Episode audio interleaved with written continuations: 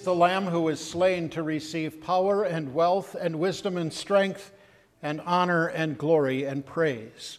Amen. My dear friends in Christ,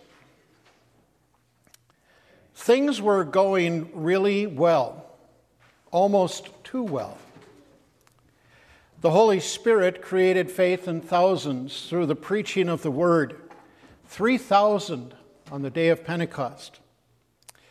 People were attracted to the love and the unity of this new religion, which people called the Way. Their interest brought them into contact with the apostles' teaching, and literally thousands more became part of the church in those early years. But then all of a sudden, there were some growing pains. The apostles were being run ragged with the work that comes from saving souls. And that's when we meet a man named Stephen for the first time on the pages of the Bible. He was one of seven men who were chosen to take care of the needs of the poor and the needy while the apostles continued to do that job of preaching. Stephen, we are told, was a man who was full of faith and the Holy Spirit, and that he did more wonders uh, than, than many others. And the Bible also says that Stephen, full of grace and power, was doing these great and marvelous signs among the people. He wasn't limited to simply taking care of the poor and needy. All of us are well aware that wherever there is success and prosperity, the naysayers and the enemies are always really close behind. And the spiritual leaders of the Jews saw these loyalists to this Jesus of Nazareth and his wonderful message of forgiveness as a growing threat to their power. And it was time for them to do something about it. There are times when followers of Jesus are called on to take a stand for their Savior. And Stephen was given that opportunity and that privilege when a group of liars invented a whole bunch of stories about how he was blaspheming God and, and he was hauled before the court. And he gives us a marvelous testimony that you find in Acts chapter 6 and chapter 7.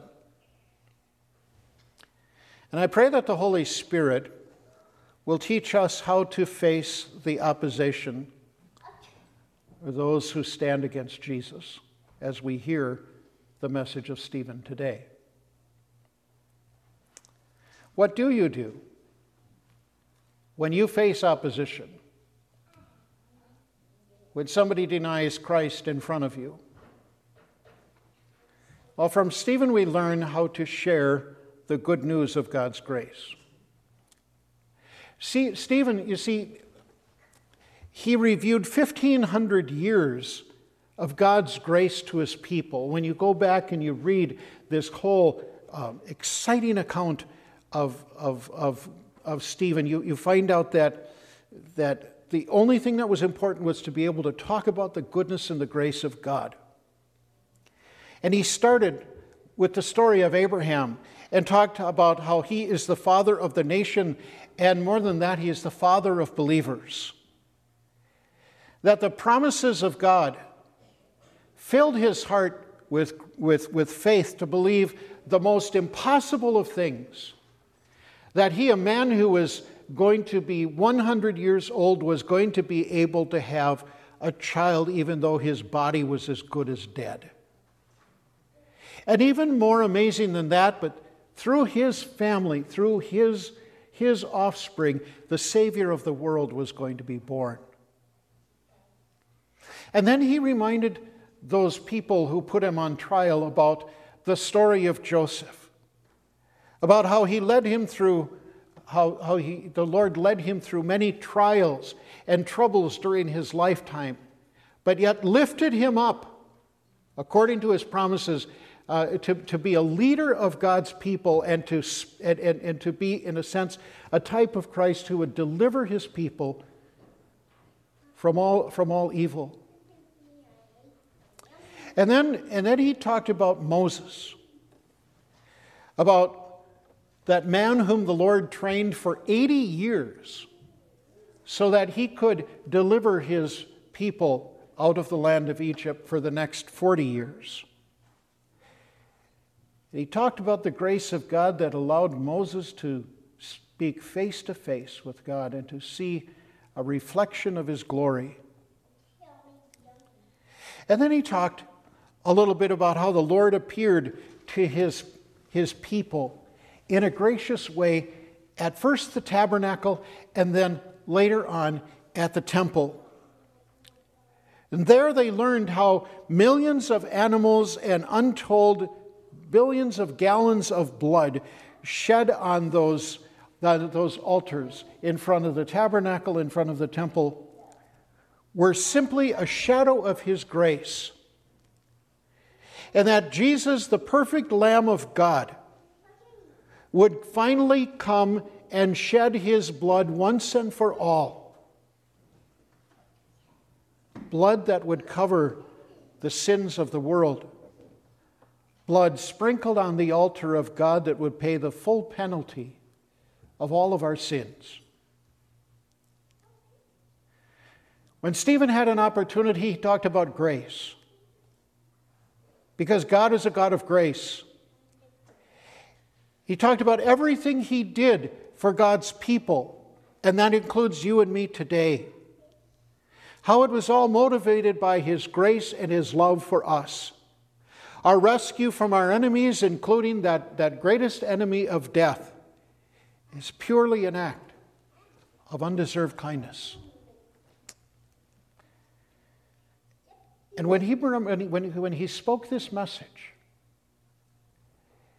it, it flew in the face of everything that those religious leaders stood for. Their religion of works was exposed for the damnable lie that it really is.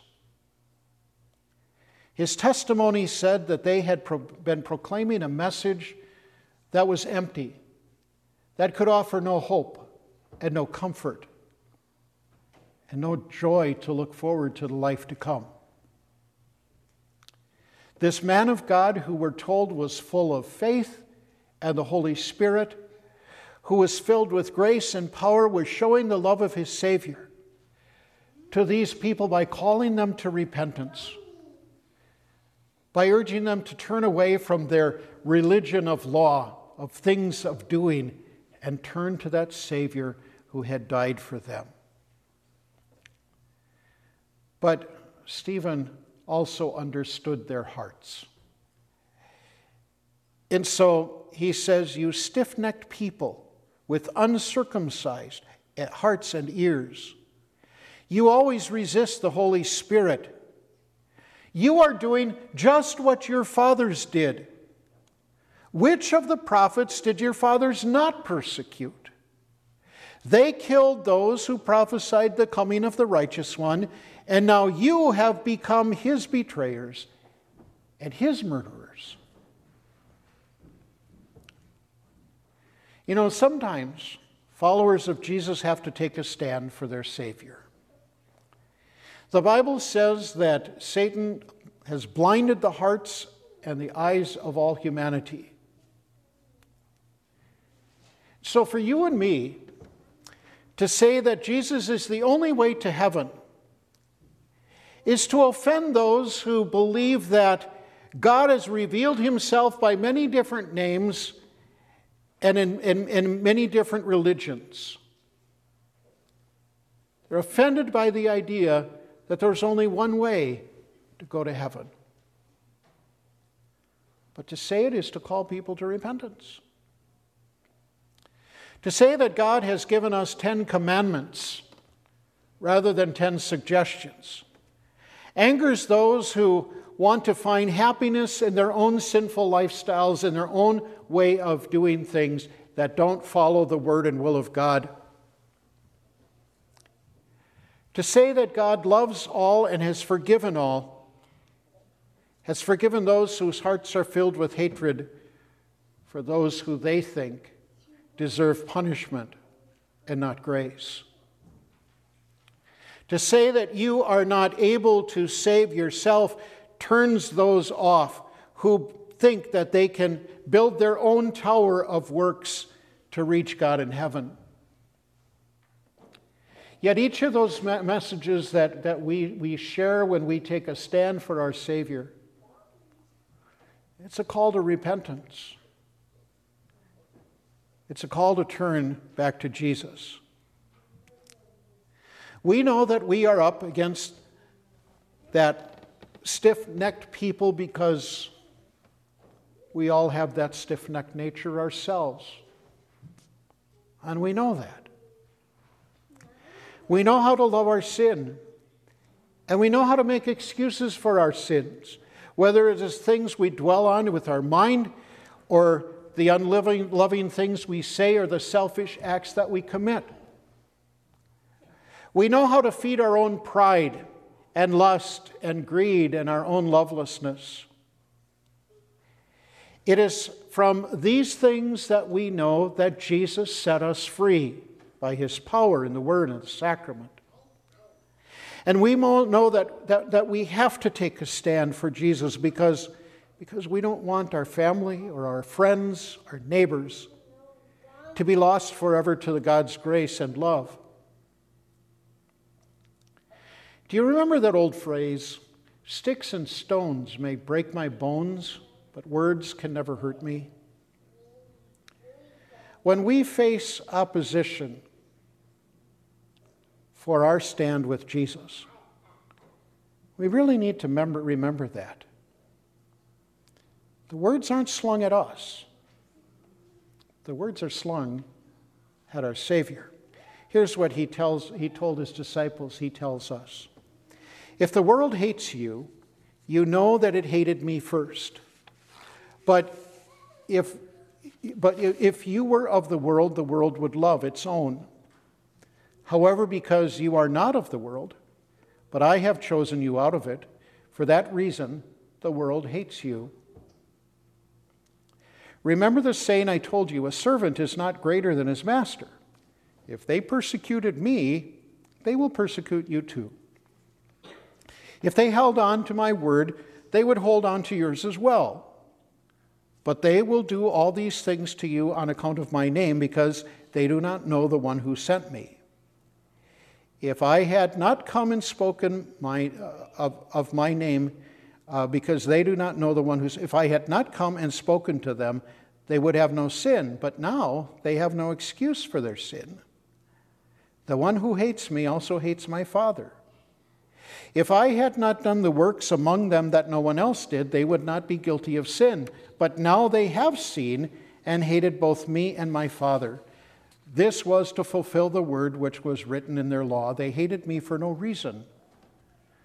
When the counselor comes, whom I will send to you from the Father, the Spirit of truth who proceeds from the Father, he will testify about me.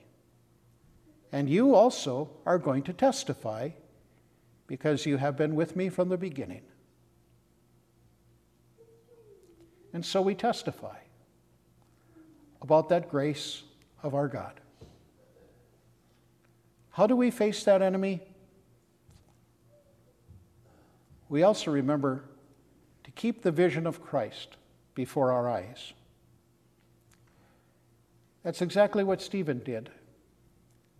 Stephen, full of the Holy Spirit, gazed up into heaven and saw the glory of God and Jesus standing at the right hand of God.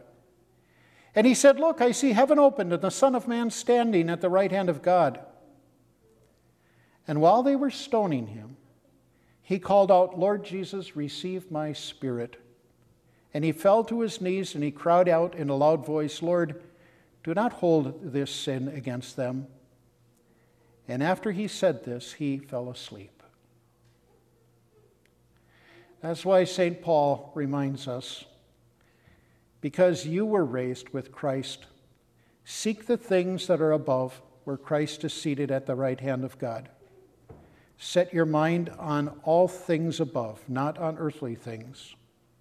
For you died, and your life is hidden with Christ in God. And when Christ, who is your life, appears, you also will appear with him in glory. Shahbaz Bhatti had a brother who lost his life because he confessed his faith in Jesus as while he was living in Pakistan. It's not easy being a, a Christian in Pakistan. So Shahbaz went to that country, and for the last years of his life, he defended the rights of Christians in a government office for the, in, in that predominantly Muslim country. But in 20, 2000, 2011, he was sprayed with a fury of bullets from people who convicted him of blasphemy against Allah. Or what about in 2016 when Father Jacques Hamel had his throat slit while conducting Mass at his church on a Sunday morning by a bunch of religious zealots who came into the place and took his life? They are two of just thousands of Christians who die each year confessing their faith. They are just two of thousands of people who experience what Stephen experienced because they proclaimed the dying and the rising Christ. Their lives here were ended quickly, and they enjoy their eternity right now. Stephen looked up and he saw Jesus standing at the throne of God. We usually say he sits at the right hand of God. Was it because Jesus was standing because he was waiting because in a few moments that, that, that, that Stephen would be entering heaven and he wanted to be there greeting him?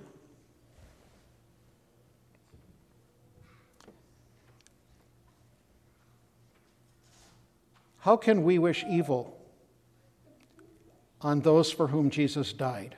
Stephen didn't. He prayed for them right to the very end. When you and I keep the vision of Jesus before our eyes, we see hands reaching out to us, glorified and risen, hands, living hands that bear the marks of his great love for us and for all people.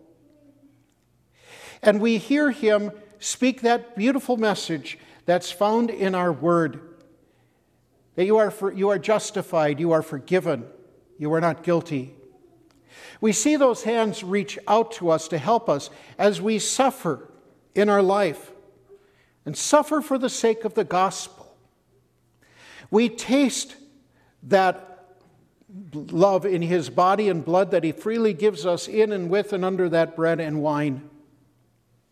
We see him sitting at the right hand of God, directing our steps and the steps of every member of his family on earth, so that the journey ends around the throne with all who died for their faith and all who die in the faith.